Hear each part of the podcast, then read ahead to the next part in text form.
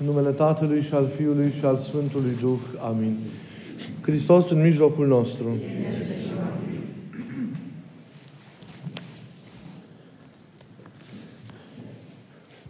Evanghelia pe care, iubiților, Biserica ne opune înaintea ochilor noștri sufletești în această duminică a lăsatului sec de carne, așa cum este trecută ea în calendar, este luată din scrierea Sfântului Matei și ne relatează în capitolul acesta 25 aceste cuvinte ale Domnului legate de venirea sa de apoi, legate de criteriul, mai bine zis, care va fi al judecății de apoi. Vreau să încep, să încep cuvântul din această zi, punându-vă la, la inimă o pildă luată din jurnalul fericirii, scris de părintele de la Rochia Nicolae Steinhardt. La masă, într-o mănăstire, la lăsata secului, vine vorba de un călugăr, coleg de al celorlalți, rău bolnav, care se află, după cât înțeleg singur, într-un loc îndepărtat.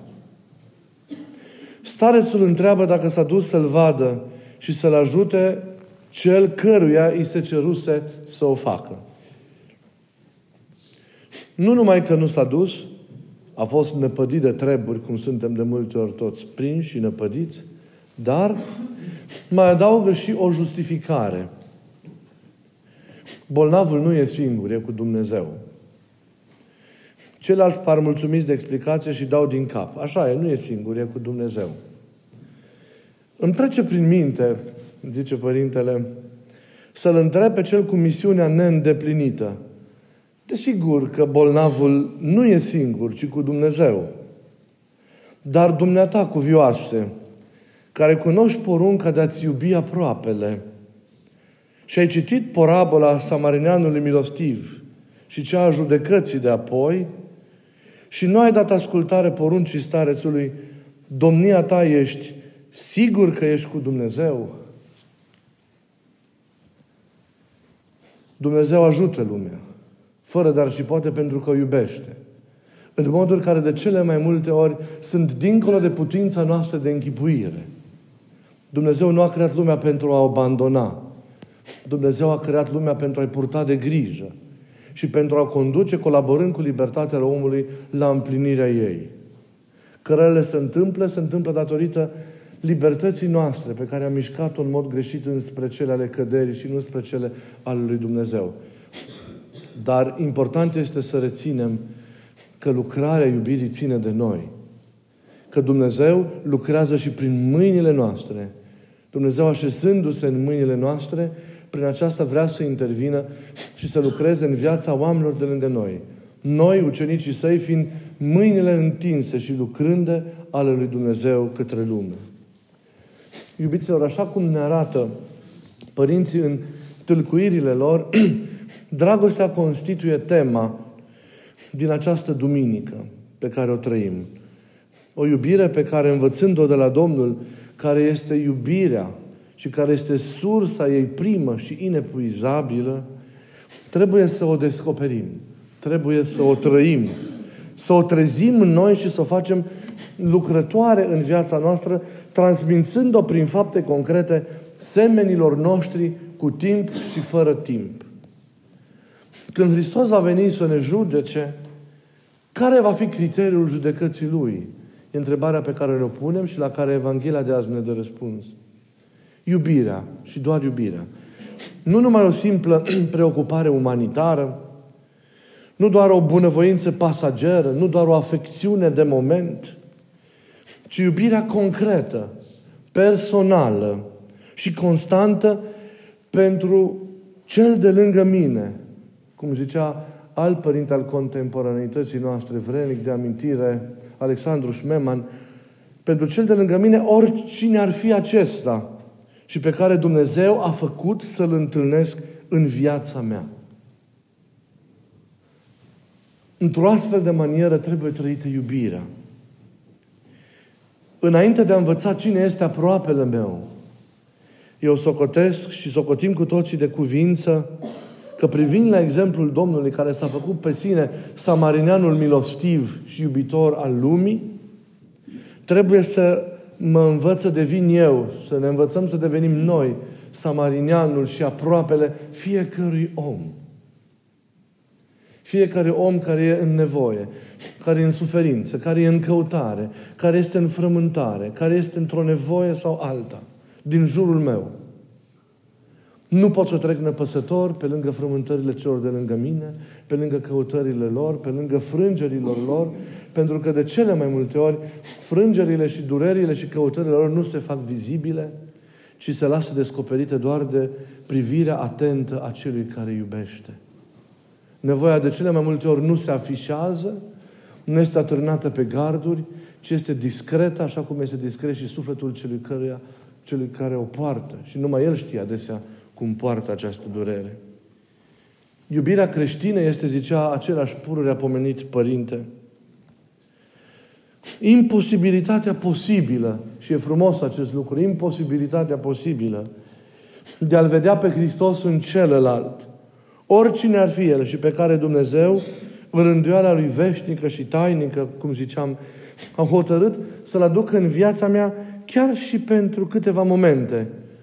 Nu ca pe un prilej doar de a face bine, nu doar ca pe o faptă bună sau ca pe un exercițiu de caritate, ci ca pe un exercițiu, zicea Părintele, al unei veșnici însoțiri cu Dumnezeu.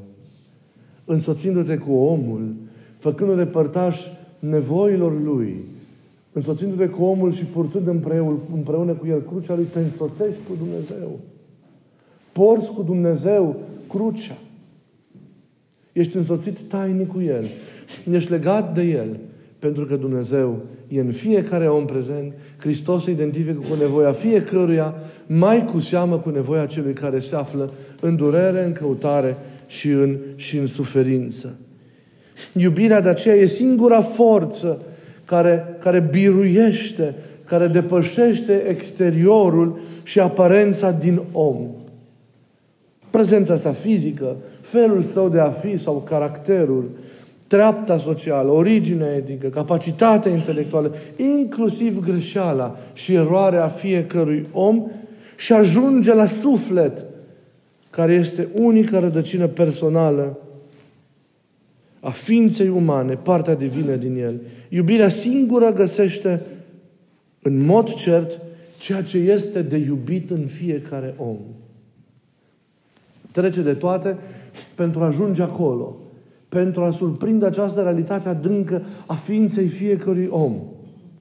Găsind-o, înțelege iubirea pe care Dumnezeu o poartă pentru fiecare om.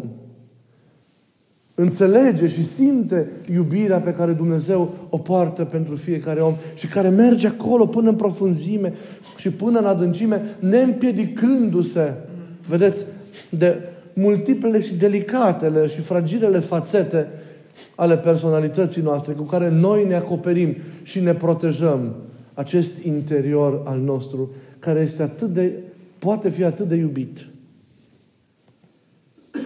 Toți oamenii au nevoie în cele din urmă de această iubire personală, de această recunoaștere a unicului și a frumosului din ei.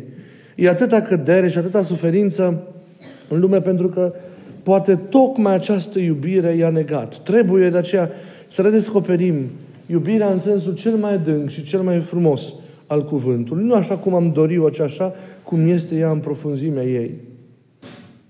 Cum am dorit să fim iubiți? Așa trebuie să iubim. Cum am vrea să fim priviți, așa trebuie să privim. Dacă vrem să fim judecați, doar atunci să judecăm. În rest să iubim. În mod natural avem limite. Și le simțim cu tot și în exercițiul relațiilor noastre de fiecare zi. Ajungem de multe ori în comunicarea dintre noi sau în, în comunicarea cu lumea la anumite bariere, la anumite granițe. Pentru că ființa noastră sau modul de a trăi iubirea este limitat. Suntem fi, încă ființe finite, dar capabile să primim infinitul. Dar aceasta este o lucrare pe care trebuie să o împlinim în viața noastră.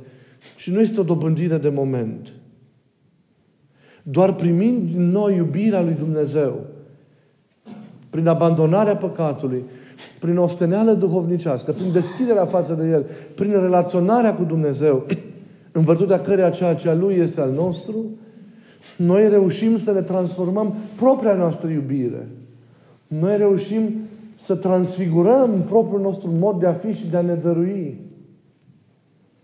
Dăruirea noastră față de oameni va fi similară dăruirii lui Dumnezeu față de noi. Desigur, în etape progresive și nu dintr-o dată care presupun și putința noastră de a greși în cele ale iubirii.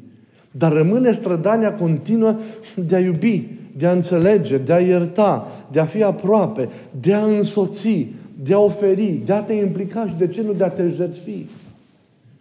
Doar iubirea Lui ne dă putința de a trece peste tot ceea ce în mod natural, fizic, imediat, înseamnă barieră. Doar iubirea aceasta lui Dumnezeu, care se face iubire în noi înșine, ne dă această putință de a depăși propriile noastre limite în ceea ce înseamnă iubirea. Mulți îmi spun, nu mai pot să-L iubesc pe cel de lângă mine. Mi-e greu. Și eu îi spun mereu, dacă l-ai iubit odată, îl poți iubi mereu. Nu există om pe care să nu îl poți iubi. Doar că tu ne ai această bunăvoință și această deschidere și disponibilitate iubitoare față de El. Tu nu ești destul de cuprins de iubirea lui Dumnezeu. Tu nu ești destul de așezat în iubirea lui Dumnezeu, deschis la iubirea lui Dumnezeu. Pentru ca să poți trezi iubirea adevărată, iubirea lui Dumnezeu în tine față de omul de lângă tine. Nu e ușor să iubești. Asta e altceva. Dar este posibil întotdeauna să iubești. Nu există limită, nu există o preliște. Dacă dorești cu adevărat acest lucru, dacă ai inima liberă de răutate și dacă ești mereu deschis la prezența lui Dumnezeu și mișcarea și lucrarea lui Dumnezeu în viața ta. Oricine poate iubi și își poate depăși propriile limite în dăruirea față de, față de celălalt. Iubirea e de aceea, iată, vedem, pentru a fi desăvârșit sau pentru a fi ea desăvârșită, trebuie să treacă prin focul curățirii, zic părinții. Dragostea nu e, ziceam, un sentiment spontan, nu e emoție, nu e o trăire oarecare. Chiar dacă toate acestea pot participa la dragoste, pot compune iubirea. Dragostea ideală pe care trebuie să oferim e duhovnicească. Ea trebuie să se miște, să ființeze în afara patimii, să rețineți în afara patimii.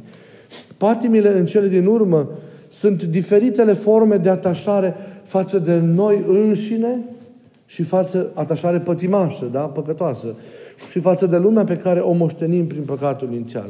Atâta timp când vom rămâne legați de acestea, nu vom putea să iubim cu adevărat nici pe Dumnezeu și nici pe aproapele nostru. Vor fi mereu încercări care niciodată nu se vor finaliza, care niciodată nu-și vor, nu vor cunoaște deplinătatea.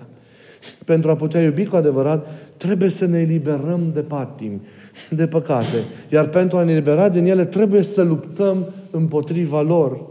Iubiților, această luptă e una de fiecare zi și de fiecare clipă. Și o disponibilitate care este liberă, care este întregime gratuită și este dezinteresată. Dar pentru că încă nu am ajuns acolo, nu înseamnă, iubiților, că nu putem iubi. Nu înseamnă că trebuie să așteptăm să urcăm pe această scară a descoperirii, atingerii iubirii ca să putem iubi pe cel de lângă noi. Descoperirea iubirii este într-adevăr progresivă, dar fiecare este chemat să iubească și să facă tot ceea ce îi stă în putință pentru iubire în stadiul spiritual în care se află, pe treapta specifică în care el se află, tinzând însă mereu să se depășească. Să se depășească în a iubi, în a înțelege, în a împlini ceea ce înseamnă. Vedeți că Evanghelia ne cheamă în fapte foarte concrete iubirea. Chiar dacă de multe ori e o bunăvoință afectivă mai mult decât o iubire profundă, revărsată în fapte concrete, dacă este pe o, o scară a devenirii, a împlinirii, e începutul cel bun. Nu e formalism. E începutul cel bun. E începutul cel bun să zâmbești mai des. E începutul cel bun Să poți să, să vorbești cu cel de lângă tine. E începutul cel bun să poți să-l saluți, să poți să treci peste, să poți să ierți, să poți să întrebi ce mai faci, cum mai ești pe cel cu care parte până mai ieri erai în conflicte, să poți să ajuți în situațiile în care ți era greu să ajuți. E un început bun acesta. Împliniți-l. Trebuie să-l împlinim cu toții. Adică strădania pentru a dobândi iubirea nu presupune doar pur un efort spiritual, ci și o steneală manifestată în afară de a trăi iubirea în conformitate cu treapta concretă duhovnicească în care noi ne aflăm.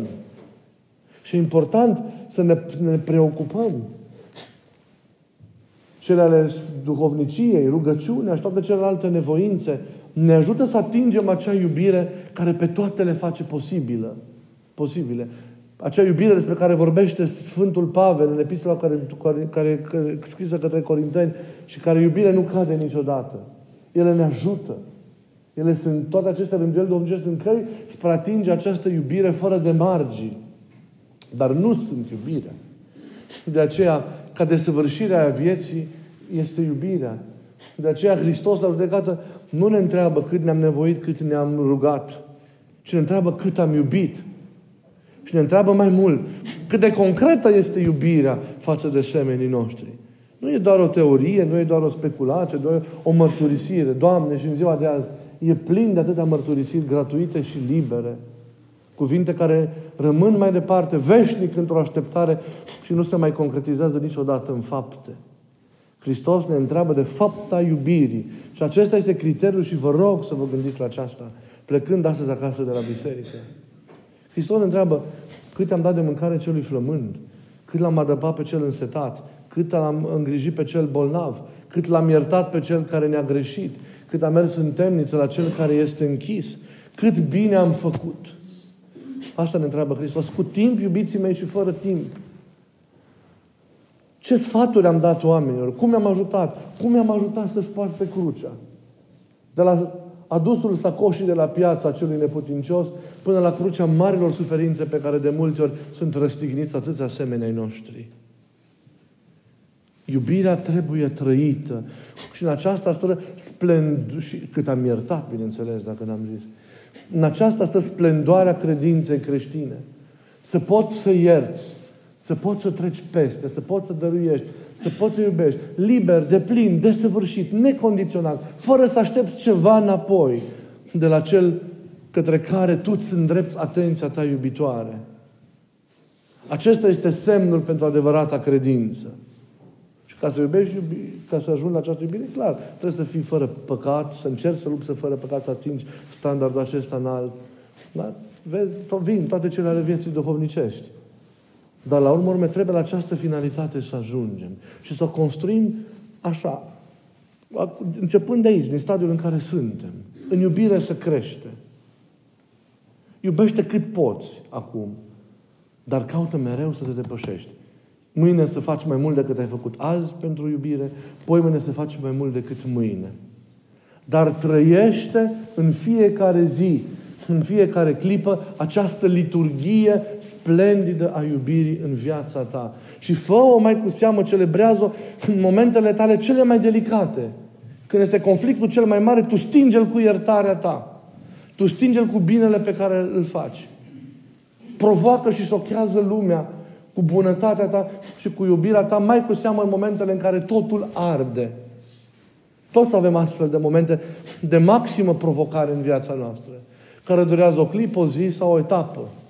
Atunci trebuie să demonstrăm mai abitir această iubire care se face toate, cum zice Pavel, pentru ca pe toate să le convertească și să le întoarcă la Hristos.